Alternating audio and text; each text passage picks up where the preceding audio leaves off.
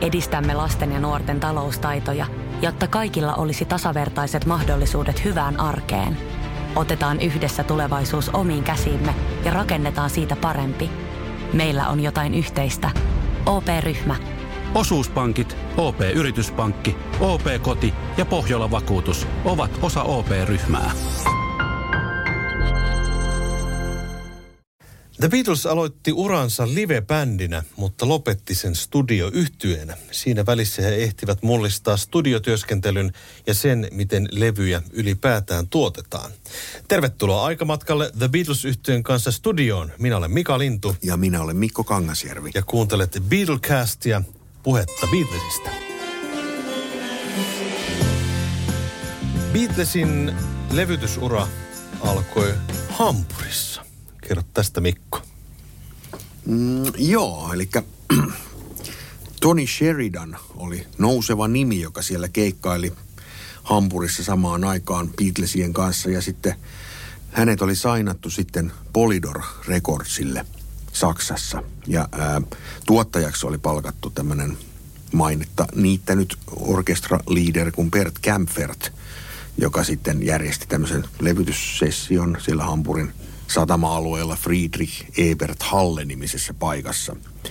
Ja Beatlesit puukattiin siihen sitten taustayhtyeeksi hmm. nimellä The Beat Brothers. Onko mitään tietoa minkä ihmeen takia? en mä muista sitä. Ehkä se Beatles-nimi ei sitten ole säväyttänyt. säväyttänyt. Onhan se Beat Brothers vähän parempi On, to, joo. Ja äh, tämä oli ensimmäinen sitten tämmöinen oikein tavallaan ensimmäinen studioäänitys ihan oikea studioäänitys, missä Beatlesit oli mukana. Ja niistä sessioista sitten on peräisin esimerkiksi My Bonnie, joka julkaistiin singlenä ja sitä singleä sitten päätyi myös Englantiin myyntiin ja sitä kautta se on oma lukuunsa sinänsä. Ja sitten siellä sessiossa taltioitiin sitten ihan tämmöiset Beatlesin ikään kuin omatkin biisit, eli Cry for a Shadow, mikä on instrumentaalikappale, jonka kreditti on erikoinen. Se on nimittäin niin kuin Lennon Harrison. Mm kreditoitu se biisi. Ja sitten Ain't She Sweet, jonka Lennon sitten sai laulaa. Ja näistä sessioistahan on peräisin, niitä päätyi sitten erinäisille, no Polydor on niitä julkaissut itse ja niitä on muutkin yhtiöt julkaissut, että ne on varsin hyvin ollut saatavilla näihin päiviin saakka. Ja antologilevylle laitettiin Siellä on varmaan tavaraa muutama biisi samoista sessioista. Ja se oli heidän eka tämmöinen oikea studiokokemus. Toki hän olivat käyneet tekemässä tällaisia demoja liverpoolilaisissa kotistudioissa, joitakin asetaatteja, mutta tota, tämä oli heidän semmoinen niin oikea Kyllä. levytyssessio ja oikea levy, joka sitten myöskin julkaistiin. Brian Epstein yritti saada myöhemmin Beatlesille sitten, kun hänestä tuli yhteen manageri, niin kunnon levytyssopimusta ja aluksi kolkuteltiin Dekka-yhtiön ovia. Joo, uuden vuoden päivänä vuonna 1962 he kävivät sitten Dekka-sessioissa, eli niin kuin koe, koeäänityksessä, jossa Dick Rowe-niminen niminen levypomo sitten kuunteli bändiä ja äänitti siellä 15 kappaletta. Mm sen päivän aikana. Aika pitkä sessio. Pitkä sessio, mutta joka ei sitten tuottanut hedelmää, eli heitä ei sainattu de- Dekka Recordsille sitten. Ja tämähän on tämmöinen ikuinen kettuilun aihe Dekka Recordsille, että miksi ette sainanneet Beatlesia, nyt varmaan harvittaa jälkeenpäin. Kyllä, ja tästä on tuossa parodia elokuvassa Ruthless All You Need Is Cash. Tässä on aivan mainio parodia tästä Dick Roweista ja tästä kyseisestä tapauksesta. Oliko se näin, että how does it feel to be an idiot?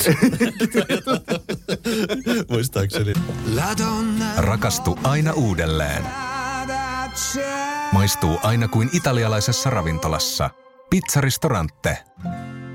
Sanotaan nyt vaikka, että telot polvesi laskettelureissulla Itävallassa. Se, että hotellista löytyy knöydeli buffa, auttaa vähän. IF auttaa paljon. Tervetuloa IF-vakuutukseen. Ja Dekka ö, hommista ei siis syntynyt yhtään mitään, Mutta tota, sitten ruvettiin käymään neuvotteluja EMI-yhtiön kanssa ja tästähän on monenlaista versioita, mitenkä itse asiassa The Beatles-yhtiö päätyi ylipäätään äh, EMI-yhtiön omistaman Parlophonein äm, hoteisiin. Nimittäin perinteinen tarinahan on, mitä tästä on kerrottu, on se, että he tulivat koessoittoon, jossa oli paikalla tuottaja George Martin. Ja kun hän kuuli, miten he soittivat, niin hän päätti sitten sainata heidät ja tehtiin levyä ja loppu on historia, mutta se ei mennyt aivan ihan näin yksinkertaisesti. Joo, eli siinä oli kysymys tämmöistä, oli tämmöinen kustannusyhtiö kuin Ardmore and Beechwood, joka oli, oli sitten kiinnostunut kustantamaan muutamia Lennon McCartney-kappaleita. Ja tässä mielessä Dekka-sessio kuitenkin näytteli jonkunlaista roolia, koska niin kuin se oli se materiaali, mitä soitettiin sitten kuitenkin näille, George Martinkin kuuli sen sitten myöhemmin. Ja varmaan tämä Ardmore and Beechwood kustantajan – työntekijä sitten kuuli myös ja oli kiinnostunut näistä originaalikappaleista ja tota, näin ollen sitten he ottivat yhteyttä sitten George Martiniin. Ja siinä käytiin neuvottelua, jossa Brian Epstein sanoi, että saatte biisit kustannettavaksenne, jos tehdään levytyssopimus The beatles yhtyeen kanssa. Ja tämä kustantaja sitten äh, suostui tähän, että käydään tekemässä sitten levy, jotta saadaan Beatlesistakin sitten levyttävä artisti. Eli toisin sanoen George Martin ö, oli allekirjoittanut jo levytyssopimuksen ennen kuin The beatles yhtye tuli studioon, eli mitään koenauhoitusta ei tosiasiassa ole koskaan edes tapahtunut Parfonilla. Ja sitten ensimmäisessä sessiossa äänitettiin Love Me Do-biisistä muun muassa ensimmäinen versio. Ja missä soitti vielä Pete Best sekin on antologilevyllä. Kyllä. Ja siitä nyt voi sitten jokainen kuunnella, että onko se nyt sitten kauhean hyvä se versio, mutta George Martinin mielestä se ainakaan ei ollut riittävän hyvä, vaan hän sitten sanoi, että jotain mukavaa tässä on, mutta että toi rumpali nyt ainakin täytyisi varmaan vaihtaa. Mm.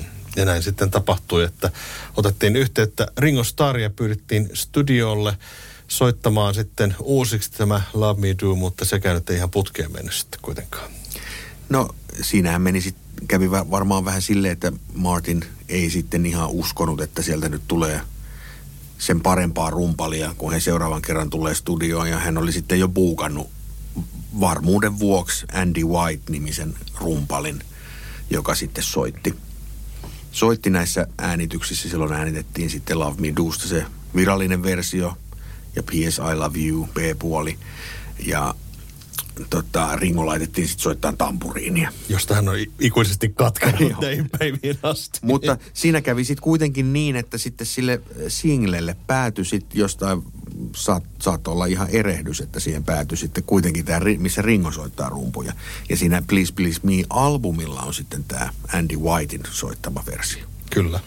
Mutta itse asiassa ensimmäiseksi singleksi hän ei kaavautu Love Me Do, vaan semmoista biisiä kuin How Do You Do It. Kyllä.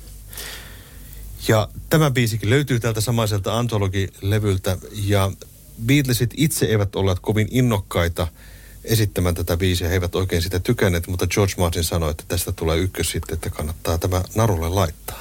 Kyllä, ja siihen aikaan se oli enemmän sääntö kuin poikkeus, että oli erikseen biisin tekijät ja sitten niiden esittäjät. Beatlesillä nyt oli itsellä se visio, että he äänittää omia kappaleitansa ja tekevät omia kappaleitansa, että tota, se nyt tietenkin mullisti sitten sitä koko käytäntöä, että artistit rupesi itse enemmän tekemään kappaleita, mutta vuonna 1962 meininki oli vielä se, että biisin tekijät oli erikseen ja sitten he tarjosivat kustantajien kautta sitten levyttäville artisteille kappaleitaan.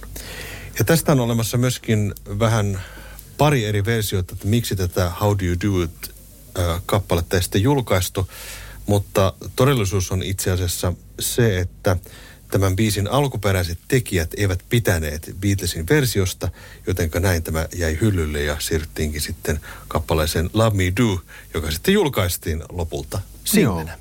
Ja päätyi sijalle 17 sitten singlelistalla. Ja auttoi sitten Beatlesit uran alkuun ja, ja nosti heidät sitten pian kaapin päälle. Puhutaan vähän tästä, että minkälainen yhtiö tämä Parlophone yhtiö ylipäätään oikein no, Parlophone Label oli siis Emin omistama levymerkki, joka oli julkaissut lähinnä tämmöisiä komedialevyjä, mm. joiden tekijänä ja tuottajana George Martin oli varsinkin kunnostautunut, että Martinilla ei tämmöisten pop kanssa ollut juurikaan kokemusta aikaisemmin. Tai ei ainakaan sukseeta. Että tota, hän oli tehnyt esimerkiksi Peter Sellersin kanssa tämmöisiä komedi- komediallisia levytyksiä. Ja mm. Parlophone julkaisi niitä. Ja mielenkiintoinen juttu luin tuosta Mark Lewisonin kirjasta Tune In, että oikeastaan syy, minkä takia Beatlesit laitettiin juuri George Martinille ja nimenomaan tälle levymerkille oli se, että heihin ei uskottu lainkaan. Ja heille jopa vähän niin kuin kahvilassa naureskeltiin, että mikähän koppakuorias bändi sieltä tulee. Että ne ajattelevat, että se on niin kuin huumoriyhtyö niin kuin kansa, kun ne eivät tiedä, että kukaan ei tiedä tästä bändistä mitään, niin George Martin oli vähän niin kuin nolostunut jopa tästä asiasta. Ja en nyt sano, että häntä kiusattiin kahvilassa, mutta sanotaan, huhut kiesivät sillä, että nyt taas joku komediabändi tulee ja bla bla bla. Eli Emi-yhtiö ei oikeastaan edes halunnut panostaa tähän ihan niin hirveästi kuin on ehkä ajateltu. No ei aluksi, mutta aika nopeasti se varmaan sitten muuttui se meininki, että kun Martin havaitsi, että sitä lahjakkuutta sieltä löytyy, niin kyllähän sitten halusi siihen. Ja Please Please Me singlellä sitten jo selkeästi panosti siihen asiaan itsekin. Ja muistaakseni Please Please Me-sessioiden jälkeen niin George Martin sanoi, että te olette äänittäneet nyt teidän ensimmäisen numero ykköspiisi. Kyllä. Ja siinä biisissä hän jo puuttu sen so- rakenteelliseen sovitukseen muun muassa ja no- nosti tempoa ja niin edelleen. Että se Martinin vaikutus alkoi vähintäänkin sitten siitä.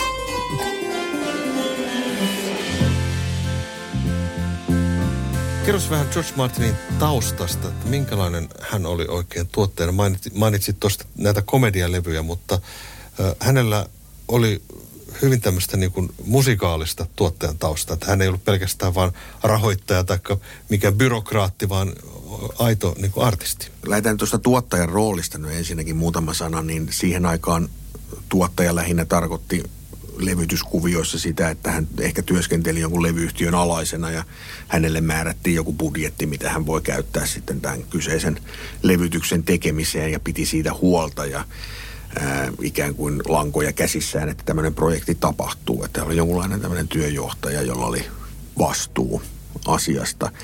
Että semmoinen artistius alkoi vasta nousta, että tuottajakin voi olla taiteellisesti merkittävä, niin se alkoi vasta niin kuin tulee. Että oli joku Phil Spector toki jo tehnyt merkittäviä levytyksiä rapakon toisella puolen, mutta ää, oli suurin piirtein ihan ainoita sellaisia popmusiikin saralla. Niin kuin Joe Meek oli ehkä yksi esimerkki tämmöistä. Mutta Martinilla oli klassinen koulutus. Hän oli opiskellut Guildhall School of Musicissa ja soitti oboe. Hän oli erittäin taitava sovittaja, teki omia sävellyksiä. Ja selkeästi siis klassinen tausta ja hän tunsi kaikki äh, klassiset instrumentit hyvin ja tiesi niiden äänialat ja hänen niin tämmöiset sovi, sovitukselliset ideat monasti kyllä kumpuaa sieltä klassisen musiikin kaanonista. Mutta sinänsä oli jännä tyyppi, että klassisen musiikin tausta omaava huumorilevyn tekijä ja hänelle sainataan tämmöinen rockibändi Liverpoolista, jotka puhuvat paksu, paksulla Liverpoolin aksentilla, mutta heille sitten jotenkin klikkas yhteen jotenkin, he, heidän kemiansa kohtasivat, vaikka – Beatlesit pitivät vaan George Martinia semmoisena niin opettajana tai jonakin rehtorihahmona, että, että vähän yrittivät naureskella ehkä selän takana, mutta sitten jotenkin tota, ystävystyivät kuitenkin näiden sessioiden aikana. Joo, täytyy muistaa, että ikäero oli aika huomattava kuitenkin siihen aikaan, että George Martin oli syntynyt jo vuonna 1926 ja vanhimpaankin Beatlesin oli 14 vuoden ikäero, että kyllähän se nyt oli aika merkittävä. Ja yhteiskunta luokat oli ihan erilaiset taustat. George Martin oli tämmöinen sofistikoitunut, puhui hienolla Oxfordin englannilla ja käytti pukua ja, ja niin edespäin. Tosin Beatlesilläkin ainakin kun näitä valokuvia on katsonut, niin heilläkin oli kyllä kravatit kaulassa tiukasti, kun vedettiin twist and shoutia. Ja sikäli George Martin on kertonut itse, että hän opetteli sen kuninkaan englannin puhumisen, että, se, että hänkin on kuitenkin, hänenkin tausta oli kuitenkin, kuitenkin sieltä niin kuin, ei ihan niin niin yläluokka, yläluokkainen kuin mitä voisi kuvitella siitä kieli, kielestä. Mutta tota, et kyllä he varmaan löysivät samanlaista samaistumispintaa sitten. Ja varsinkin Paul McCartneyn kanssa sitten myöhemmin, niin heillä varmaan synkkas kaikista eniten.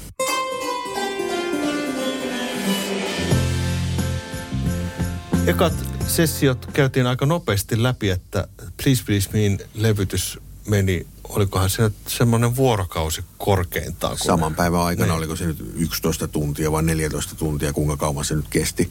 Siitähän on tämä anekdootti, että the, the recording of the first album took 11 hours and the second one took even longer. Kyllä, juuri näin. Ja, mutta se oli sen ajan tapa, eli päällekkäisäänityksiä ei nyt niin hirveästi tehty. Ei niitä oikein voinutkaan tehdä, kun oli kaksi raitaa. Eli Niin. periaatteessa ne on niinku stereoääni, tai siis niinku kahdelle raidalle äänitetty. Melko lailla livenä, että kyllähän siinä pystyi tekemään sitä, että liidilaulut ehkä sitten laitettiin sille toiselle raidalle. Ja sitten kun stereo oli vasta popmusiikissa varsinkin aika uusi asia, niin silloin ei oikein tiedetty, että mitä sillä stereolla sit pitäisi tehdä. Mm. Että tota, mono oli vielä pitkään se The-formaatti, missä, missä äänitteet julkaistiin. Mutta sitten kun äh, stereo oli kuitenkin jo olemassa, niin näistä levytyksistä tehtiin myös ne stereoversiot, joissa sitten yleensä kävi niin, että se toinen raita laitettiin täysin vasemmalle ja toinen täysin oikealle. Niin nehän kuulostaa, kuulostaa aika koomisilta. Mm. Nykypäivän joo. korvalappustereoilla, kun Kyllä. kuuntelee. Ja, ja tota,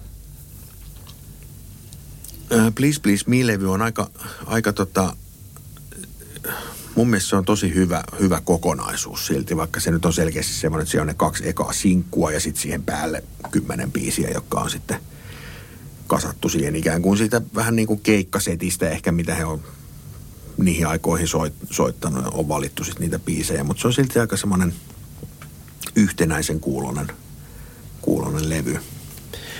Ja sitten kun menestystä rupesi tulemaan, eli singlet ja LPt alkoivat nousta listoilla, niin tota, sopimukseen kuului, että levyä, LP-levyä tehtiin siis kaksi vuodessa. Mikä se oli sinkkujen määrä, muistatko yhtään? Mutta kyllä niitä sinkkujakin sitten kolme yleensä tuli. Tai Niin. kaksi viiva kolme singleä ja kaksi LPtä. Ja sitten yleensä ne sinkkupiisit ei vielä, tai ne ei sitten edes ollut niillä LPillä, että ne on niinku erikseen.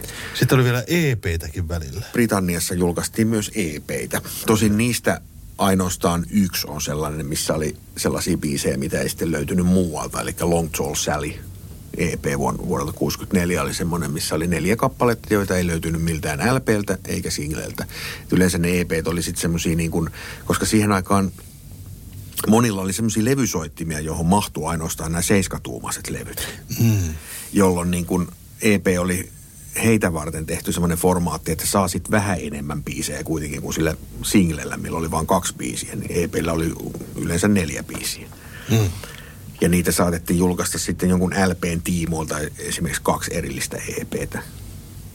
Ja se oli vaan semmoinen formaatti, joka sitten, no Jenkeissähän se ei koskaan esimerkiksi ollut mikään juttu, että siellä LP näytteli alusta lähtien jo isompaa roolia. Ja myös Beatlesin julkaisut, julkaisut oli ihan erilaisia Jenkeissä. Et siellä usein ajattelutapa oli se, että jos on single-hitti, niin se tietenkin tulee myös sille seuraavalle LPlle se single-hitti.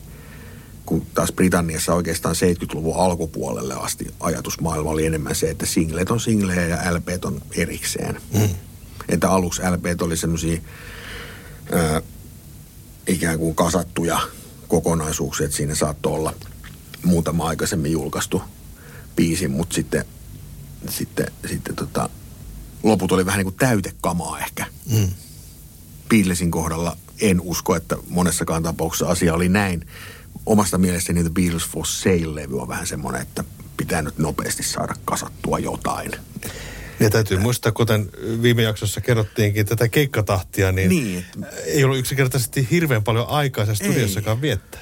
No ei ollut ja sitten kyllä varmaan se materiaalipulakin jossain vaiheessa, varsinkin siinä vaiheessa oli Hard Day's Night-elokuva tehty, johon oli samana vuonna jo aikaisemmin julkaistu levy, jossa kaikki biisit oli Lennon McCartneyn käsialaa. Niin sitten jouluksi tarvittiin taas uusi levy, niin sitten niitä biisejä ei ehkä löytynyt ihan niin paljon, niin siinä on sitten viimeisen kerran, jossa oli vielä cover merkittävä rooli. Et Help-levyhän on viimeinen, jossa oli vielä kaksi coveria, mutta sen jälkeen niitä ei ole käytännössä enää ollut. Ennen kuin mennään vähän asioissa eteenpäin, niin ajattelin, että nyt voitaisiin ottaa pari trivial pursuit wow. kysymystä ja nyt saat Mikko aloittaa sitä. Kysyt minulta nyt sitten kysymyksiä. No minäpäs kysyn. No niin. Mikä on Abbey Road-levyn kannessa olevan auton rekisterinumero? IF 28. Öö, kokonaisuudessaan se on LM2V 28, ei kun 281F. Joo. Mutta, Melkein. mutta tosta, mä annan tosta 0,25 pistettä. Okei, okay. hyväksyttäneen. Sitten, No niin. sitten seuraava kysymys. Seuraava. Tulee täältä. Minkä niminen Capitolin julkaisema Beatles-levy oli alun perin sellainen, jonka kansikuvana oli yhtye pukeutuneena teurastajiksi? Yesterday and today. Kyllä. 1,25 pistettä. Ei, ei hassumpi. Ja ei vielä yksi kysymys. Okei. Kolme kysymystä. No niin. Kuka kirjoitti Hard Day's Night-elokuvan käsikirjoituksen? En muista. Se, Alun Owen. joo. No niin. 1,25 pistettä. Onneksi olkoon. Kiitos tästäkin. Tästäkin vähästä. Minkälaista tämä studiotyöskentely tällä 60-luvun alussa oikein oli? Ketä siellä oli paikalla? Minkälaisia laitteita siellä oli läsnä? Emin studio, joka sijaitsi Abbey Road nimisellä kadulla, niin sehän oli ollut olemassa jo 20-luvulta lähtien. Et se oli aika merkittävä Britannian tämmöisen äänitys, äänitysteknologian ja, ja historian. Se oli merkittävä paikka ollut jo vuosikymmeniä. Siellä oli monta studioa. Tämä, missä Beatlesit valtaosan äänityksistä teki, niin se on studio numero kaksi, joka edelleen on aika lailla siinä samassa asussa, missä se silloin on ollut. Ainakin se soittotila.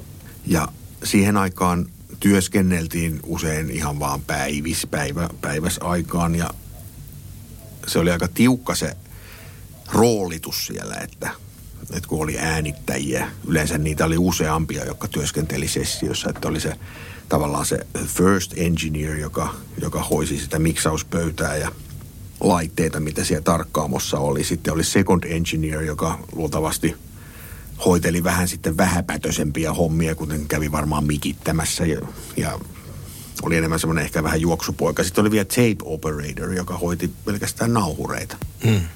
Et sitä henkilökuntaa tuommoisessa paikassa riitti.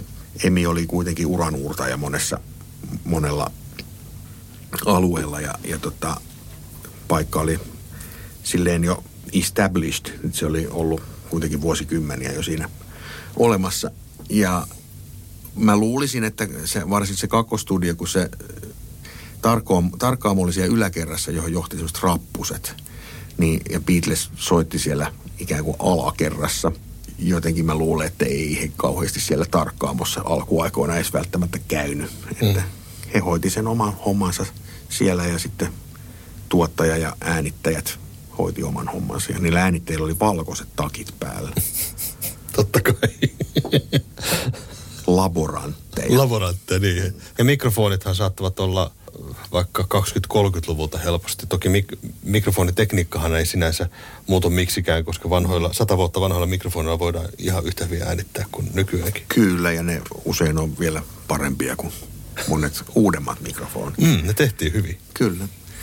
Päällekkäisnauhoituksia ei vielä noihin aikoihin 60-luvun alussa ihan hirvittävästi tehtiin. Jonkin verran siis tehtiin, mutta sitten iso muutos alkaa sitten siinä vaiheessa, kun The Beatles-yhtiö siirtyy yhä enemmän studiobändiksi. Heitä rupesi kiinnostamaan tämä studiotekniikka jo ennen kuin he lopettivat keikkailu ja lähtivät sitä myöskin kokeilemaan.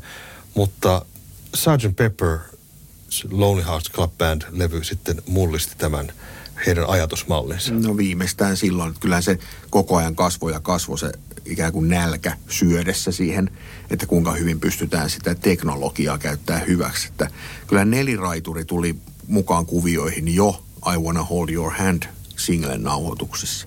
Että kyllä päällekkäisäänityksiä siitä, siitä lähtien jo tehtiin.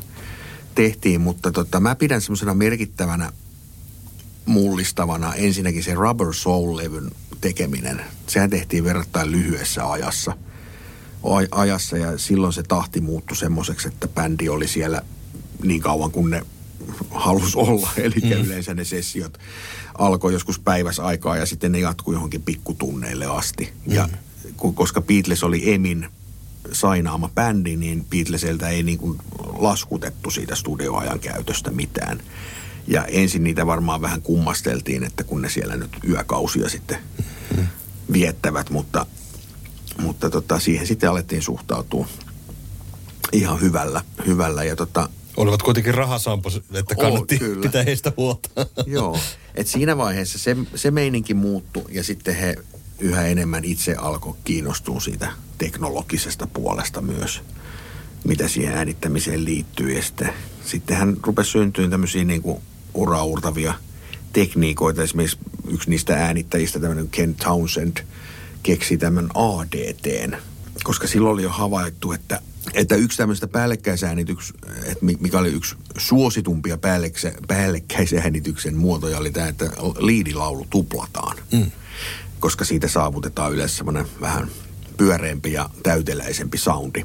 Ja se efektihän tulee siitä, koska kukaan ei pysty ikinä ihan täysin tismalleen samalla tavalla laulaan kahta kertaa samaa asiaa, niin siitä syntyy sellainen pieni efekti, koska ne kaksi raitaa on riittävän erilaiset. No sitten ihan tämmöistä ajankäytöllisistä syistäkin sitten mietittiin, että miten tämmöistä voisi niin kuin jotenkin nopeuttaa, ettei tarvitsisi laulaa moneen kertaan, niin tämä äänittäjä Townsend keksi tämmöisen ADT, eli Artificial Double Tracking. Jossain se on myös muodossa Automatic Double Tracking, jossa tehtiin sitten sillä tavalla, että kun nauhureissa on kaksi äänipäätä, että siellä on se äänittävä äänipää ja sitten se toistava äänipää, niin joilla on semmoinen pieni, pieni viive niiden välillä, niin sitten tavallaan näiden, näistä äänipäistä – syötettyä signaalia syötettiin sitten niinku toiseen nauhuriin ja sieltä takaisin miksauspöytään, niin pystyttiin luomaan ihan yhdestä lauluraidasta tämmöinen efekti, mitä kuullaan varsinkin revolverlevyllä. Sitä alkoi ilmeneen tosi paljon. Ja sitten siihen revolveriin liittyy sekin, että silloin astui kuvioihin myös nuori 19-vuotias äänittäjä Jeff Emerick, mm. joka korvasi sitten sen Norman Smith-nimisen kaveri, joka oli vastannut suurimmaksi osaksi niistä kuudesta ensimmäisestä LPstä ja sing- singleistä. Jeff Emerick oli hyvin tämmöinen innovatiivinen ja varmaan oli kova halu näyttää, näyttää se oma osaaminen, niin hänen kanssaan syntyi sitten monia. Esimerkiksi tämä Revolver-levyllä kuulee selkeästi, kuinka se yleissoundi rupesi muuttua. Esimerkiksi rumpusoundeja ruvettiin tekemään ihan eri tavalla. Tuli lähimikitys. Eli kaikki, kaikki instrumentit pyrittiin mikittämään tosi läheltä se koski jopa jousia. Sitten kun esimerkiksi Eleanor Rigby-biisiin tehtiin jouset, jouset, niin McCartney sanoi, että hän ei haluaisi niiden kuulostavan semmoiselta mantovanilta, että, mm. että tota, imelältä. imelältä, että niin sitten lähimikitettiin myös ne jouset, mikä oli ihan ennen kuulumatonta siihen aikaan. Sillä saavutettiin tämmöinen aika kuiva, kuiva soundi, mikä on ominainen beatles jousille. Ja myös sitten se, että niin kuin instrumenteista saatiin jotenkin enemmän poveria irti sillä, että siirryttiin tähän lähimikitykseen aika raskaaseen kompressointiin myös, varsinkin jo rumpuja ja basson osalta. Että se soundi muuttui. Sitten yksi tekijä oli se, että he rupesivat käyttämään luureja, eli kuulokkeita silloin äänitysvaiheessa, kun he soitti bändinä – ja mä jotenkin näen, että se vaikutti myös siihen, että ikään kuin se lähimikitetty ja kompressoitu soundi, he kuuli myös itse sen soittaessaan sinne mm. luureihin, niin se vielä ruokki jotenkin ehkä sitä tyyliä ja sitä tapaa niin kuin soittaa. Et siinä tapahtui monta tällaista aspektia, mikä mullisti sitä soundia tosi paljon. Ja Revolverilla se on havaittavissa ekan kerran. Ja Rain-biisissä, mikä oli Paperback Writerin B-puoli, missä on myös ekan kerran takaperoisia nauhoja, mikä vahi, sekin oli sellainen silkan vahingon tulos, että, että laitettiin nauhuriin vahingossa yksi nauha väärinpäin soimaan ja sitten lennon, että tämä kuulostaa ihan mielettömältä, että tämä käytetään. Ja sitten alkoikin takaperoissa nauhoja ilmestyä yhteensä toiseen biisiin. Joo. Rakastu aina uudelleen. Maistuu aina kuin italialaisessa ravintolassa – Pizzaristorante. Sanotaan nyt vaikka, että isohko kivi iskee koko tuulilasisi säpäleiksi. Oh, hei, nythän me päästään tapaamaan taas sitä superkivaa Jaria korjaamolle. Se, että pysyy positiivisena, auttaa vähän. IF auttaa paljon. Tervetuloa IF-vakuutukseen. Ja sitten joku Tomorrow Never Knows on ensimmäinen se tosi villi esimerkki tämmöisestä studiokikkailusta, missä tämmöisiä nauhaluuppeja sitten sattumanvaraisesti ajettiin siihen master-miksaukseen. Sitähän on mahdoton enää toisintaa. Sama on I Am the Walrus-biisissä on se radiolähetys. Mm. Niin se oli vaan semmoinen radiolähetys, mikä nyt sattui silloin tuleen mm. BBCltä ja se päätyi siihen levytykseen. Sitä ei niinku enää koskaan pysty miksaamaan uudelleen. The beatles yhtyeen jäsenet rupesivat kiinnostumaan itse studiotyöskentelystä johtuen siitä, että totta kai heillä oli paljon aikaa ja, ja, ja tota resursseja käytettävissä ja tavallaan heistä alkoi tulla itse tuottajia ja varmaankin oikeastaan tuossa äh, Valkoisen tuplan The White Albumin tiimoilla, niin sitten yksi ja toinen yhtiön jäsen alkoi niin tuottaa vähän niin kuin itse nämä levynsä, vaikka nimellisesti George Martinin nimi siellä levyssä sitten komelikin. Joo, siinähän kävi ihan sillä että White Albumin sessiot kesti aika kauan. Ne alkoi jo toukokuussa 68 ja ne loppu vasta silloin, silloin lokakuussa sitten viimeiset äänitykset tehtiin, niin siinä jossain syksy alkupuolella Martinin vähän kyllästyikin siihen meininkiin, että hän koki ehkä jotenkin, että ei häntä täällä tarvita, niin hän lähti sitten lomalle ja palkkasi sitten sellaisen toisen nuoren assistentin Chris Thomasin siihen, että katso sä nyt vähän noiden perään, että mitä ne täällä puuhailee. Ja Chris Thomashan vaikutti sitten joihinkin biiseihin ihan merkittävästikin White Albumilla. Ja hänestä tuli varsin hienon uran tehnyt tuottaja sitten itsekin, itsestäänkin.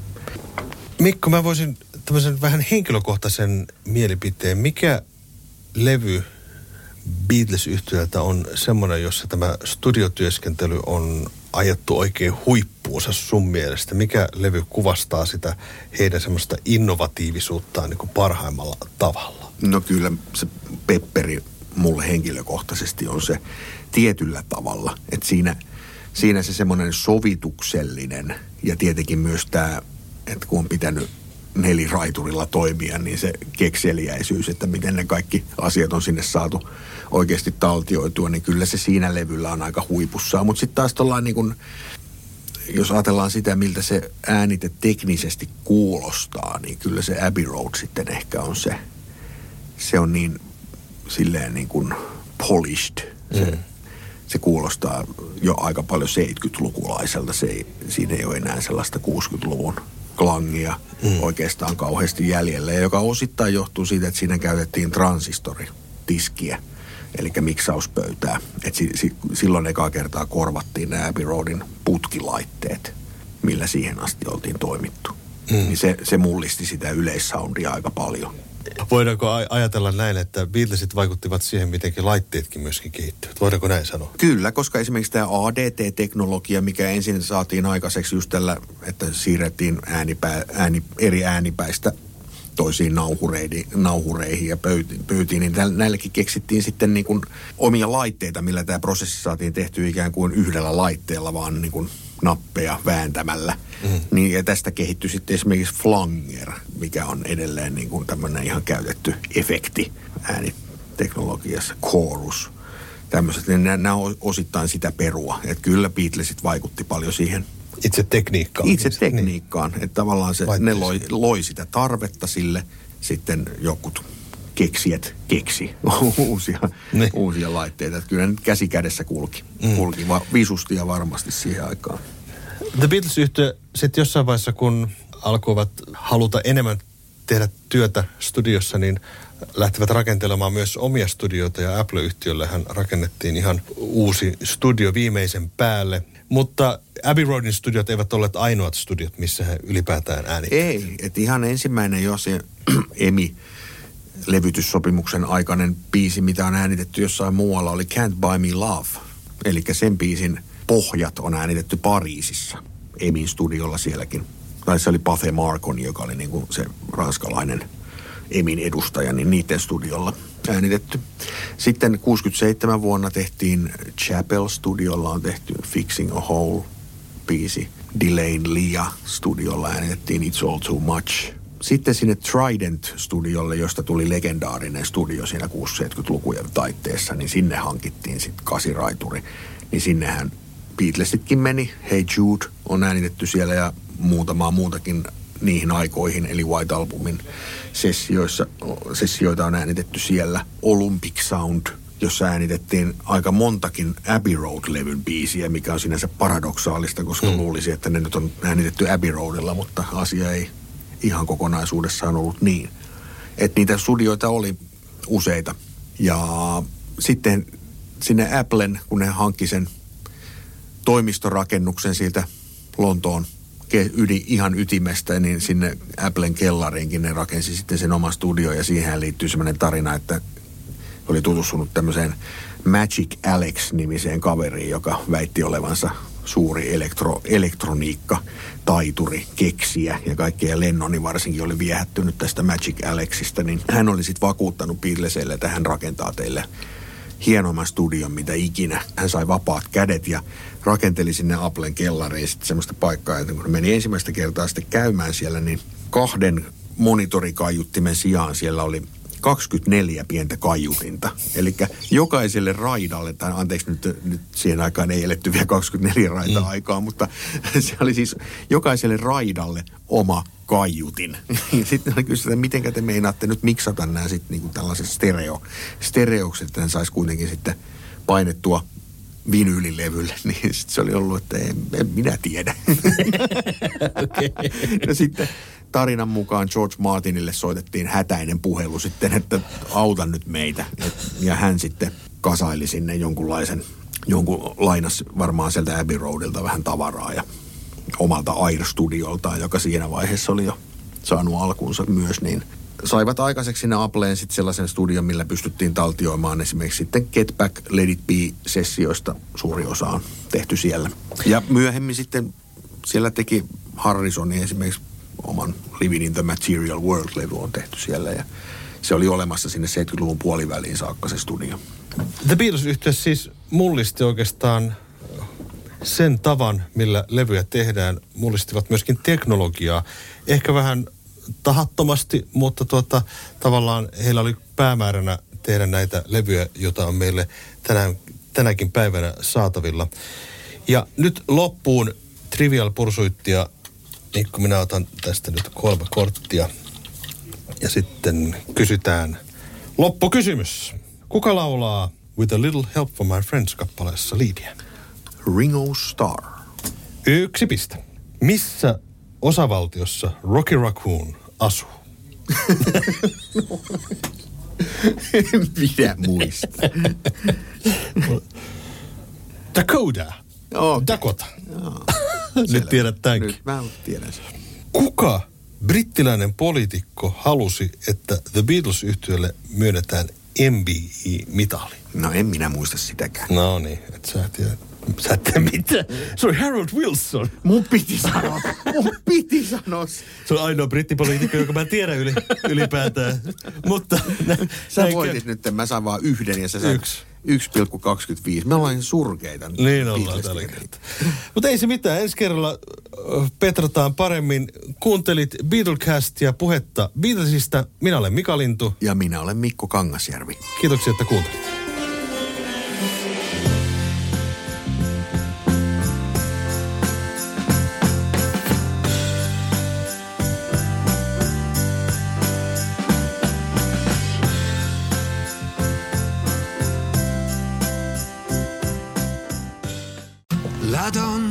Rakastu aina uudelleen.